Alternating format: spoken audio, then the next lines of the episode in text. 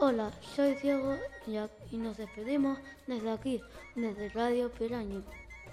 Adiós.